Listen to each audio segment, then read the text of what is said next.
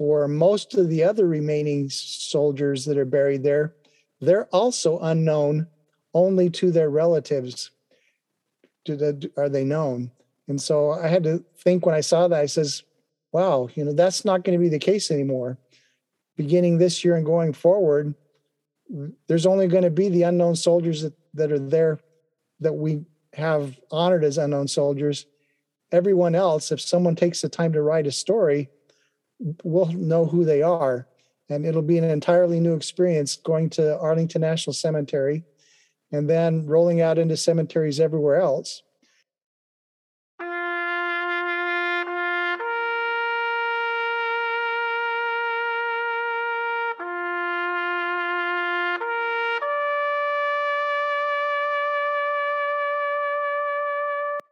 You are listening to the Stories Behind the Stars podcast, and I'm your host, Tatiana Fallon. This podcast is run by the organization Stories Behind the Stars. We have the goal of writing a story for every service American service member killed during World War II. That's over 420,000. We are accomplishing this goal through amazing volunteers who you will hear in this podcast as they research and write these stories. If you're at all interested in becoming a volunteer and researching and writing these stories, please check us out at storiesbehindthestars.org. Thank you so much for your time, and I hope you enjoy this amazing content that we're finding. Welcome to the podcast. Uh, today we have Don Milne with us. We're going to be doing an update on uh, where Stories Behind the Stars is. We've been in operation for two years now um, I guess, come this summer, right? Um, and so we just want to let all of our volunteers and all of our supporters know what we're working on and what to look for in the future. So, Don, um, can you tell us some of the things that are happening right now? Well, thank you, Tatiana. The main thing that we're working on right now is our project for Arlington National Cemetery. And we got that started uh, first part of January. And our goal is to get uh, as many names completed by Memorial Day of this year. So at this point, we have about 100 people that are helping write stories, um, but I would like to see about 300. Um, if you get 300 people doing a project like this, they need to do like on average one per week, and then we can get the names done that we plan to get done. With fewer people, um, it can still be done, but you've got to have people doing multiple stories per week. And although if some people want to do that, that's awesome. But I I'm fairly comfortable with people giving up whatever show they were planning to watch on a Friday night and spend that time um, working on a story from one of the those who uh, didn't make it home and is now buried at Arlington. And and if it turns to, out to be something that people like doing more than once a week, that's all the better. But uh, I, I don't want to scare people off by saying we want you to be writing 30 stories a week because we probably have some people that are doing that. But we could use 30 people writing one story a week just as easily. Yeah, for sure. So are these stories going on Fold 3 or are they going to be put on Together We Serve? I know in the past where our Pearl Harbor project, they were put on Together We Serve. Um, how is that being managed? Well, for those of your listeners that aren't familiar with the difference, uh, we use two different platforms where we save the stories. And originally, when we started in the summer of 2022, all of our stories were being saved on Fold 3, which is a uh, sister company of Ancestry.com. And then when we started the Pearl Harbor project in the summer of 2021, we decided to partner up with Together We Served because they have a very robust platform and does something very similar to what they do with Fold 3 with the added benefit that they already have a agreement with Fold 3. So any stories that are saved on Together We Served are automatically saved on Fold 3 also. So we did that exclusively for Pearl Harbor because we wanted people to get a chance to try out this more robust platform. It is a little bit more involved, so it takes a bit longer to, to learn how to use it. So there's a little bit of a learning curve that you don't have with Fold 3. And we did a survey after we completed Pearl Harbor, and those people that have used Together We Serve, they seem to like it and want to keep using it. So for them, I guess it was worth the effort of learning how to do that. But uh, I guess I'm finally getting around to answering your question for the uh, Arlington National Cemetery project. Our volunteers can choose to use the Together We Serve platform, uh, or they can choose to use the Fold 3 platform. It's up to them. I like to use a comparison of what the difference is. And I think using Fold 3 to use a World War II uh, example is it's kind of like driving a Willys Jeep. You pro- probably can visualize a World War II Jeep with just the open cab and a very simple look, and you just get in. Not a lot of not a lot of dials or anything on the dashboard, and anybody that could drive a car could basically drive a Jeep. So that's kind of like the Fold 3 version. If you want to do stories and save them on Fold 3, it's pretty easy to just take the story and just save it right there in the story tab on Fold 3. Um, with Together We Serve, I compare that more to a uh, D. I compare that more to a C 47 transport, a SkyTrain.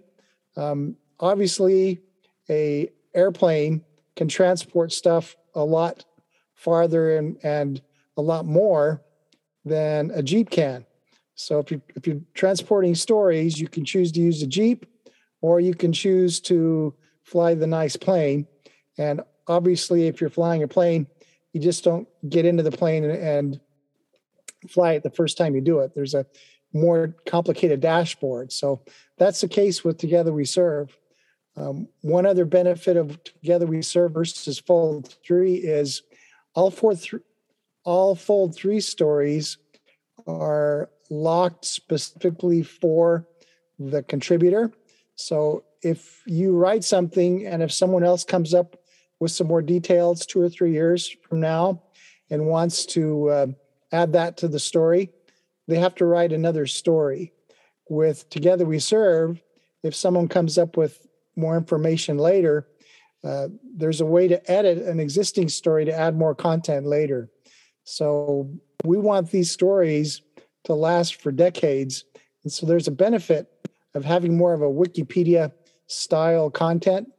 Um, but either one works at this point. We're just happy to have all our volunteers choose whatever platform they have to add stories uh, that will all be on 3 eventually, uh, or even right now, because anything saved to Together We Serve gets copied over to Fold 3 too. Oh, that's great to know. So there's options. So you can start and jump right in and, and go with it. So if I'm a new volunteer and I'm interested in joining the project and I contact you, um, is there extra training that I need to go through for Arlington or is it just the same training I could do for like say to get trained on how to do a family member? We have a number of different training material. It's all free, but they've divided it into uh, different courses. So some are volunteers that helped with D-Day or with Pearl Harbor they're familiar with our STAR Corps boot camp from last year. And STAR stands for Storytellers and Research. And it's just a, an online course with videos and attachments and some text for people to review that gives them instructions on how to get ready to write a story. So for 2022, we've got new versions of the material. We have one that's for Together We Serve, we have another one that's for fold three. So if you want to write stories using Together We Serve, you would go through that version of the boot camp. And if you wanted to write fold three stories, you would use that version of the boot camp. We also have a separate uh, training for Arlington National Cemetery. That's super short, but there's some unique things you wanted to share about Arlington that are specific just to Arlington. So we share a link to everybody that participates with that. And we don't want to overwhelm people, but we think people want to be as prepared as possible to write these stories. Um, we're pretty confident that for most of these people that are not very well known. The story that our volunteers write is going to be the uh, most read story about that person for decades to come. So we hope that they recognize being as well prepared as they can.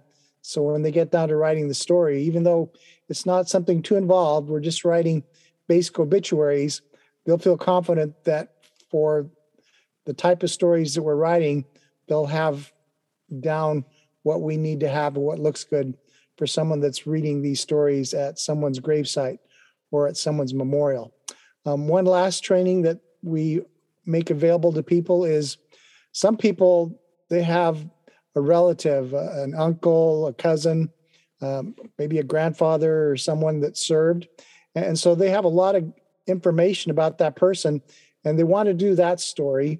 May not be interested in doing others, but they at least want to do the story of that person that's very close to them because of the family connection. So we actually have a training course called Just One Story. And if you plan to just add one story, you can just do that boot camp and it'll show you how you can just do a single story. So because we've been doing this for a couple years, uh, we pretty much know what different people are looking for, and we've tried to accommodate them with the different training material that we have. And it's been a team effort. Uh, I'm kind of the last person that goes through it, so it's set up um, on Podia under my name. But a lot of the material that I use is was created by uh, uh, many of our volunteers, and you'll see their names in the training material because I give them credit for the help that they provided in making this a, a better project than what I could have come up with on my own.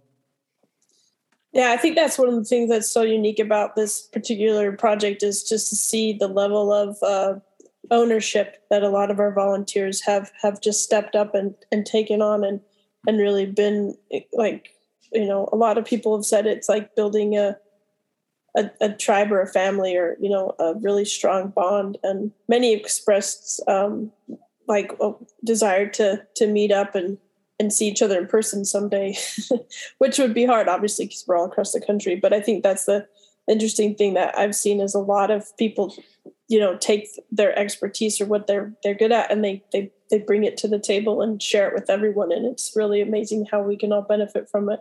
And especially, I think the the telling of these stories of these young men and women uh, really benefit from that. So my next question is. Um, do you know specifically how many stories you're you're you're trying to write before uh, Memorial Day? I mean, there's a is what is that about?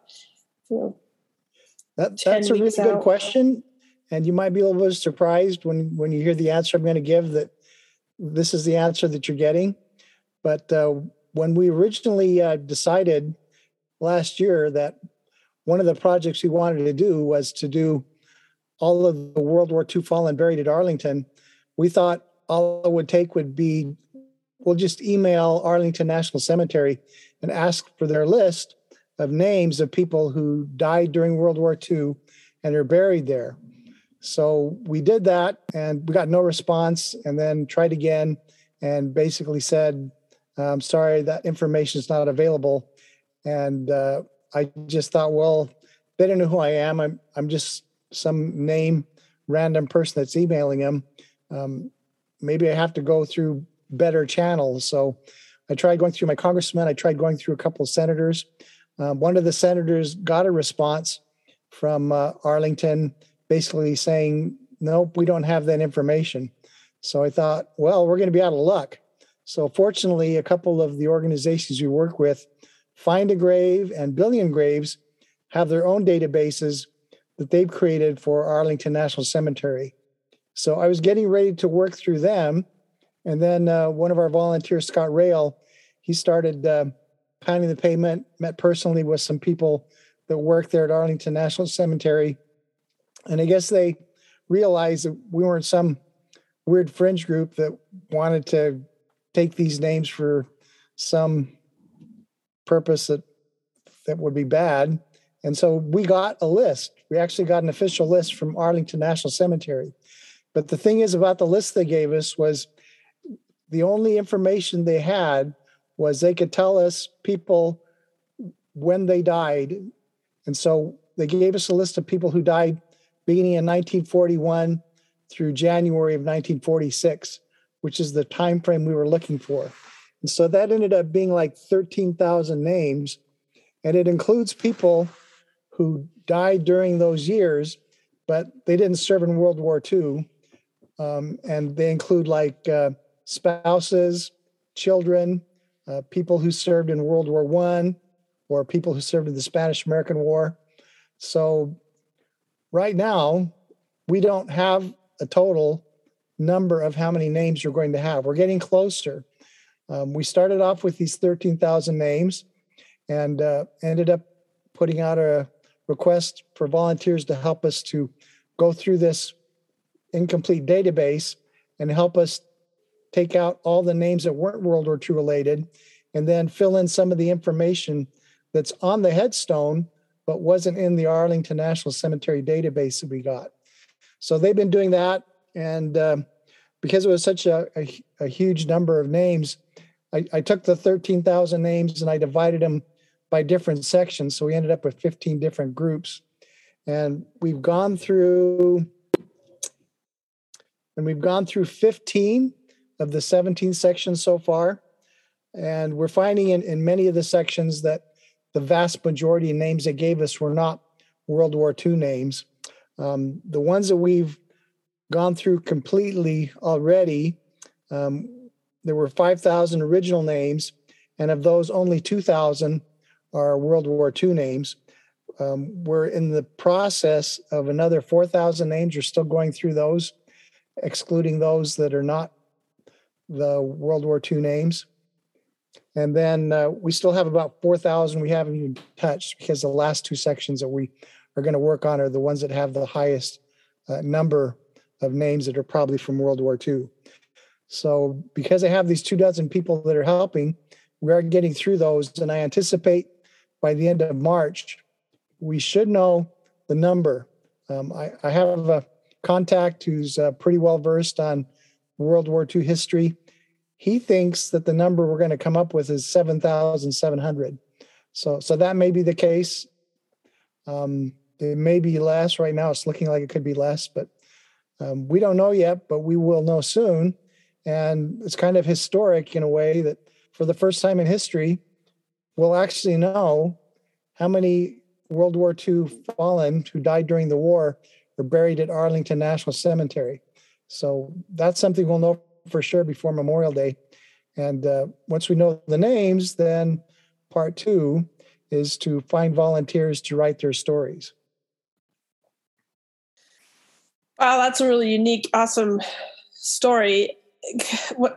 having known about this, the whole process, I've had a lot of time to think about like, why doesn't the national cemetery of the biggest country in the world not have these databases filled out? And then and for a while i was kind of a little bit frustrated by it but then it dawned on me like you know we we live in this age of technology but it's mostly run by you know corporations who are pushing the data you know? And so if there's not like a a monetary like a way to make money off of the data then it's hard to get corporations to put in the resources and the human capital to come up with and organize this data you know? It's a it's a lot of work.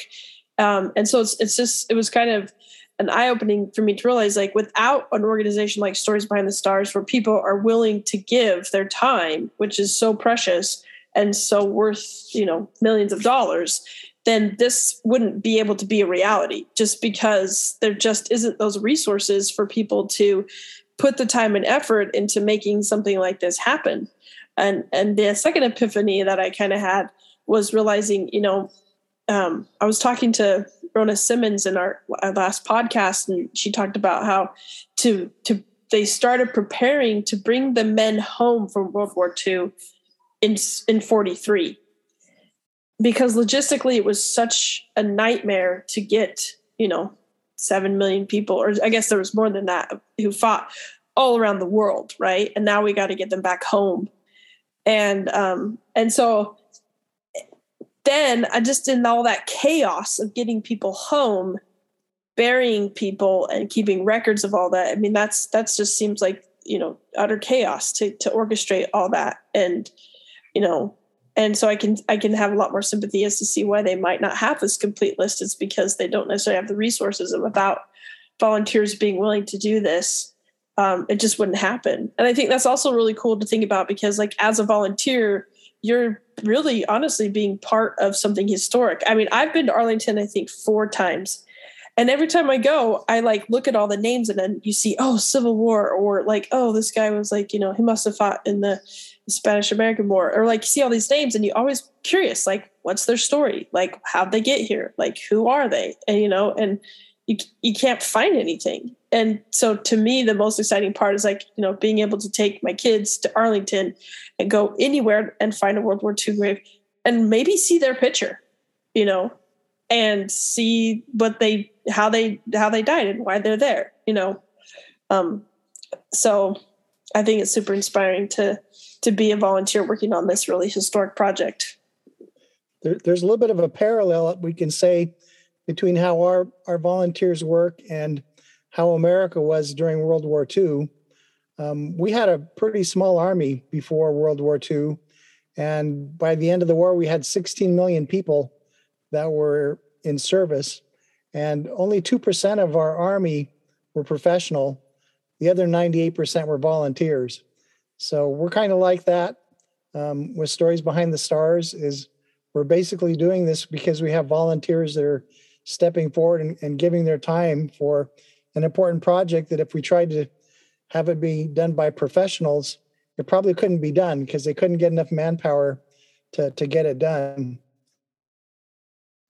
and have the focus to get it done. I was speaking to a historian state level, and he told me, you know, we could probably do that on a state level, but it would take 18 months just to get approval, to get all the the requests and sign offs and everything to get done. And then we'd have to have a budget of more than a hundred thousand dollars. So, and that that is, something that we can do um, just because of the love and patriotism of our volunteers and seeing a need that this should be done. And they have the time and the skills to take care of this.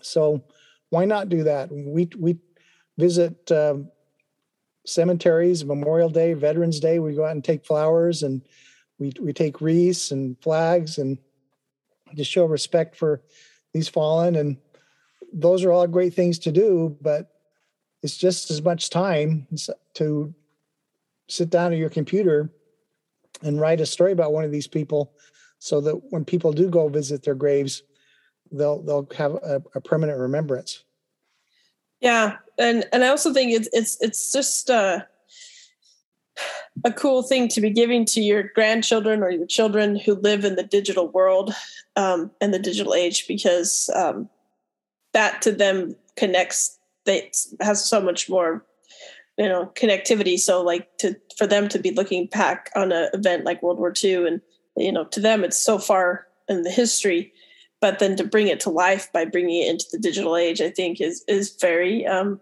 very rewarding to see that you can hand that down to your, your grandchildren and your you know it, and that's another thing that are like you know a lot of people like criticize or not a lot of people but people have criticized us as for not creating our own database or not um, like doing this like you know for profit or different things like that. And i think that's the genius of like having two databases that we're putting this information in you know we're putting it into fold 3 which is the largest you know space in, in the genealogical world. And you know together we serve which is, is got connections with the, the military. It's not going away.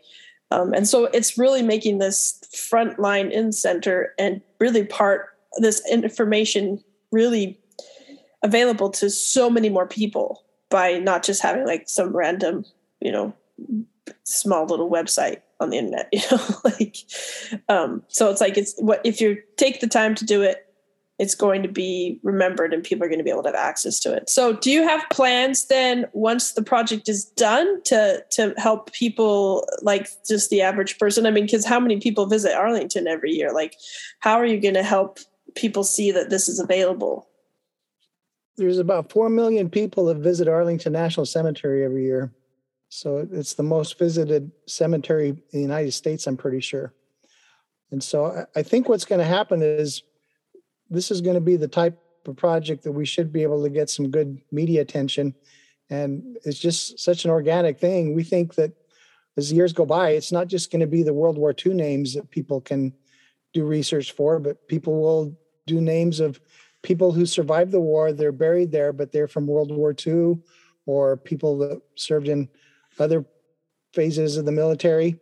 Um, we just we have to focus on something. So we're doing the 400,000 World War II fallen names, but Fold Three will take military stories from not just the United States but anywhere. So we think that it's just the kind of thing that uh, we may have done it first, but we're not going to ones that have done it last.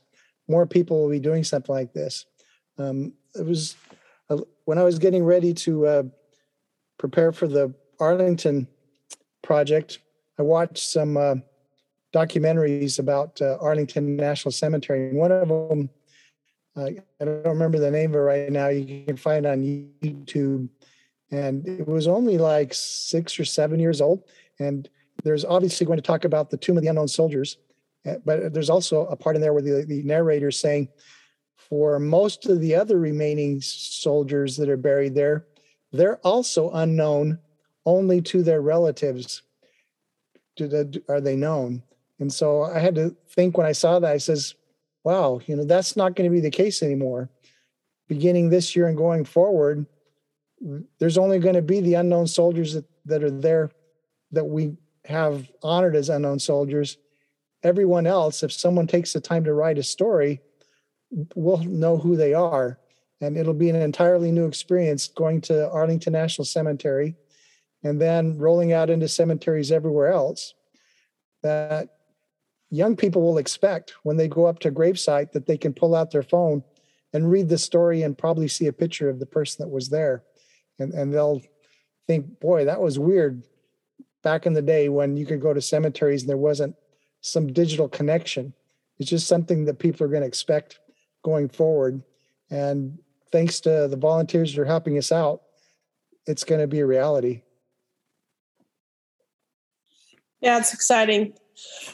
So, um, you said right now we have about a hundred, but we would prefer to have three hundred. So, how um, how could people help spread the word and get us more volunteers? If if I'm if I'm listening to this podcast and I and I'm encouraged by it, like how could I, if I'm already a volunteer, or um, how could I help spread the word?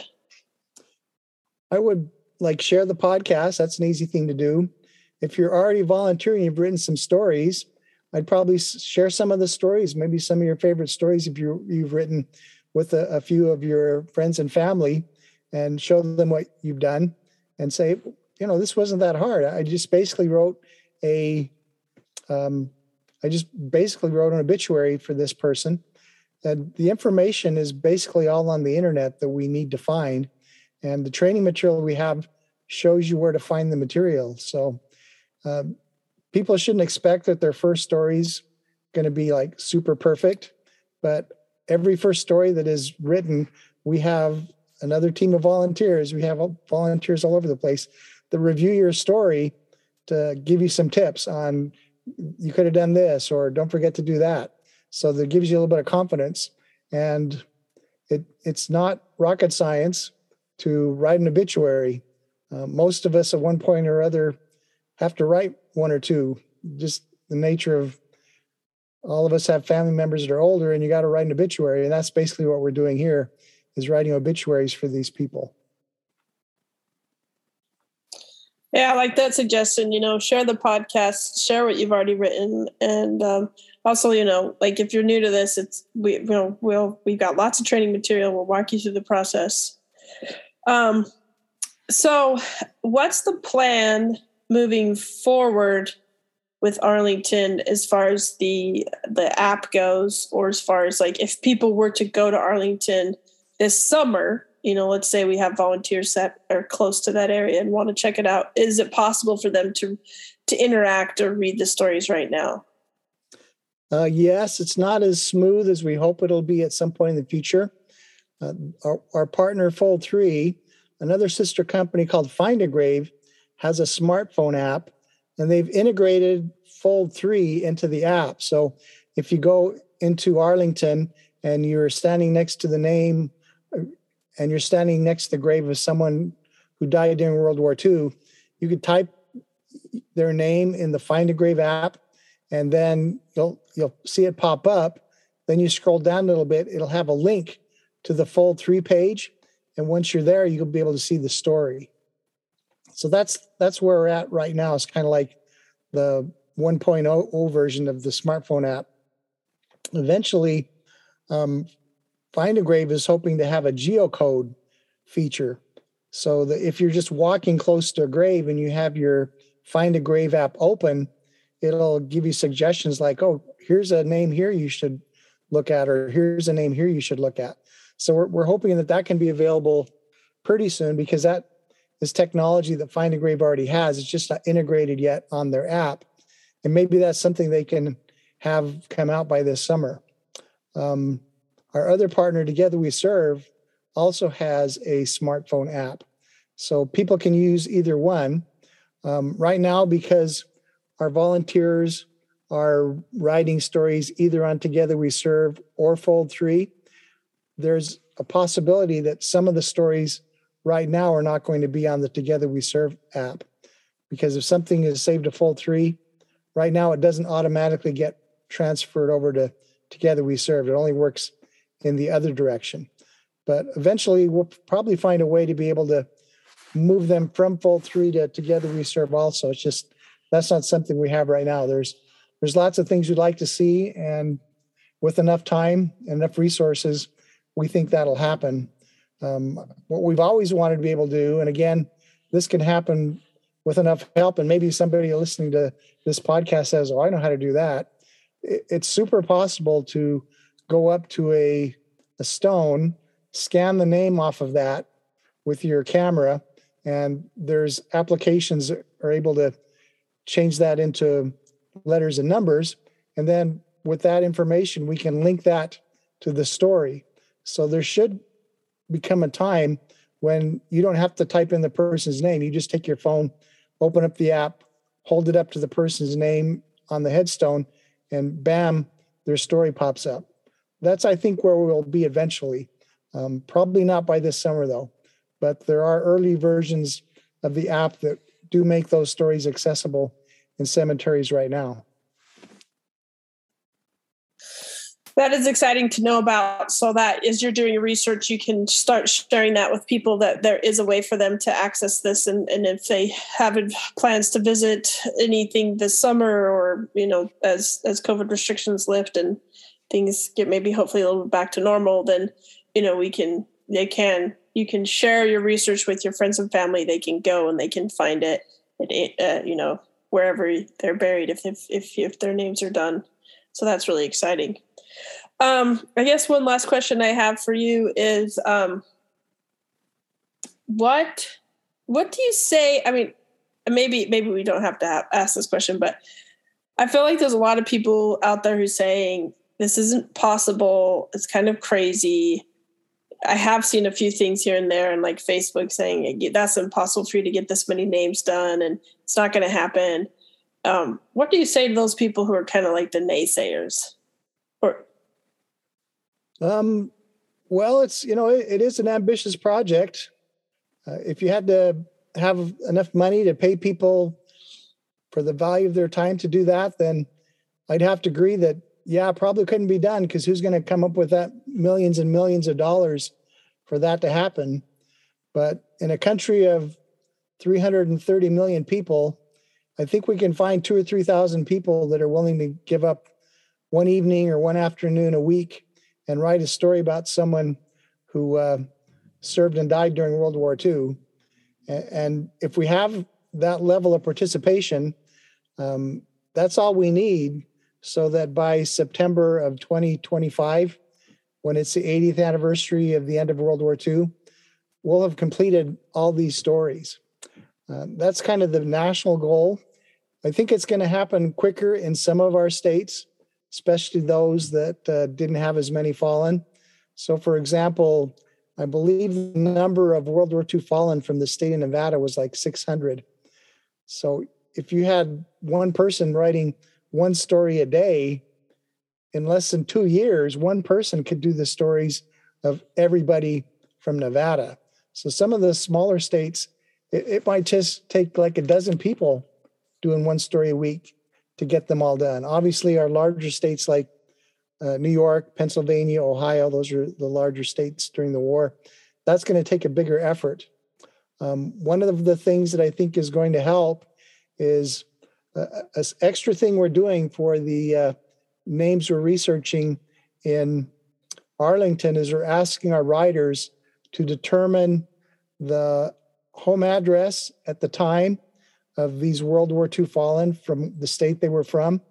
And so we're going to have a list at the end of this project divided by congressional district. And we'll be able to go to every congressman and every congressman in, in the United States and present them with a list of these are World War II fallen from your congressional district buried at Arlington National Cemetery. But this is just a drop in the bucket. There are hundreds, thousands more people from your district, probably, at least hundreds, that deserve to be remembered. Can you help get the ball rolling at a state level so we can get this done? So I think it's it's the kind of project that it just naturally will attract people that want to get this taken care of. It's nothing permanent. It's just we're, we're kind of like building a house. We build the house and we walk away because the house is done, and and the house is there for everyone. So I think that's kind of the plan after Arlington is roll out to the state level and and get uh, our states one by one to get get all of the names done. Um, we already have Utah, and uh, I think uh, either Arizona or Alabama, or maybe the next state. We've got some some good groundwork already there, but eventually, with enough participation, I think we're going to get uh, leadership in all 50 states and get this done. So, what do you think about like um, people who, you know, why would we be focusing on spending a lot of effort and energy into doing this project when, like, you know, Ukraine and Russia are at war and gas prices are through the roof and inflation is everywhere and like it just kind of feels like, um, like you know, COVID is hit and the, everything's falling apart. Like, why were you asking people to like give up their time in, in this crazy kind of day and age that we live? Well, I think uh, 1940 to 1945 were even crazier times than what we're living in right now. And I think it gives us some perspective on what conditions are like right now compared to what they were then and what a 19, 20 year old was willing to do um, back in that day because they believed in the future of their country. And I think creating these stories and making them available for others to see uh, helps us to have a hope for the future. Um, I, I, think a lot of people maybe during the dark days of early 1942 were thinking, man, what's the world going to be like? Is there even going to be a world?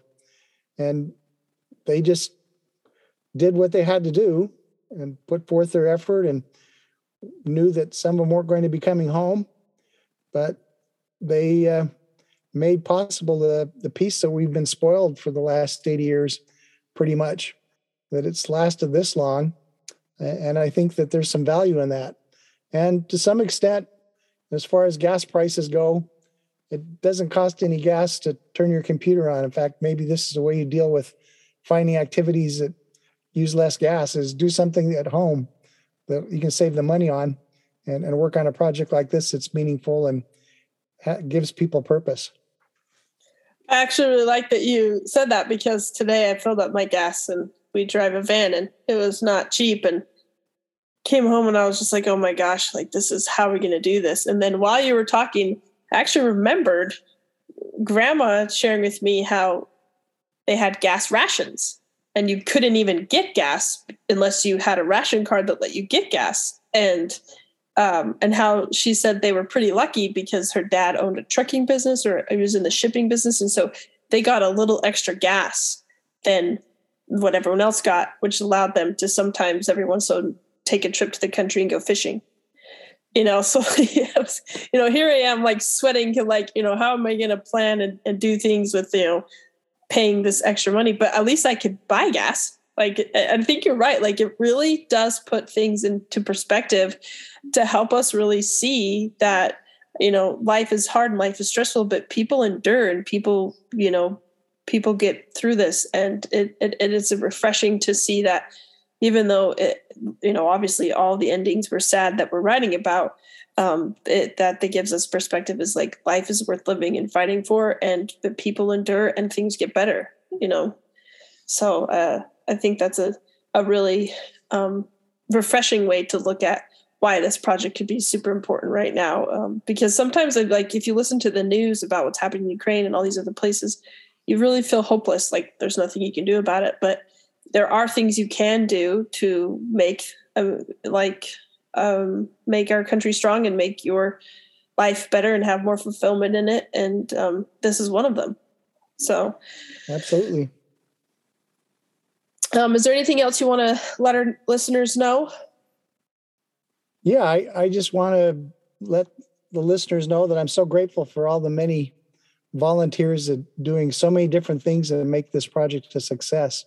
This Arlington project with 13,000 names is so huge that we have eight different directors that are have divided this up and they're doing the actual assigning out names and making sure the databases are complete.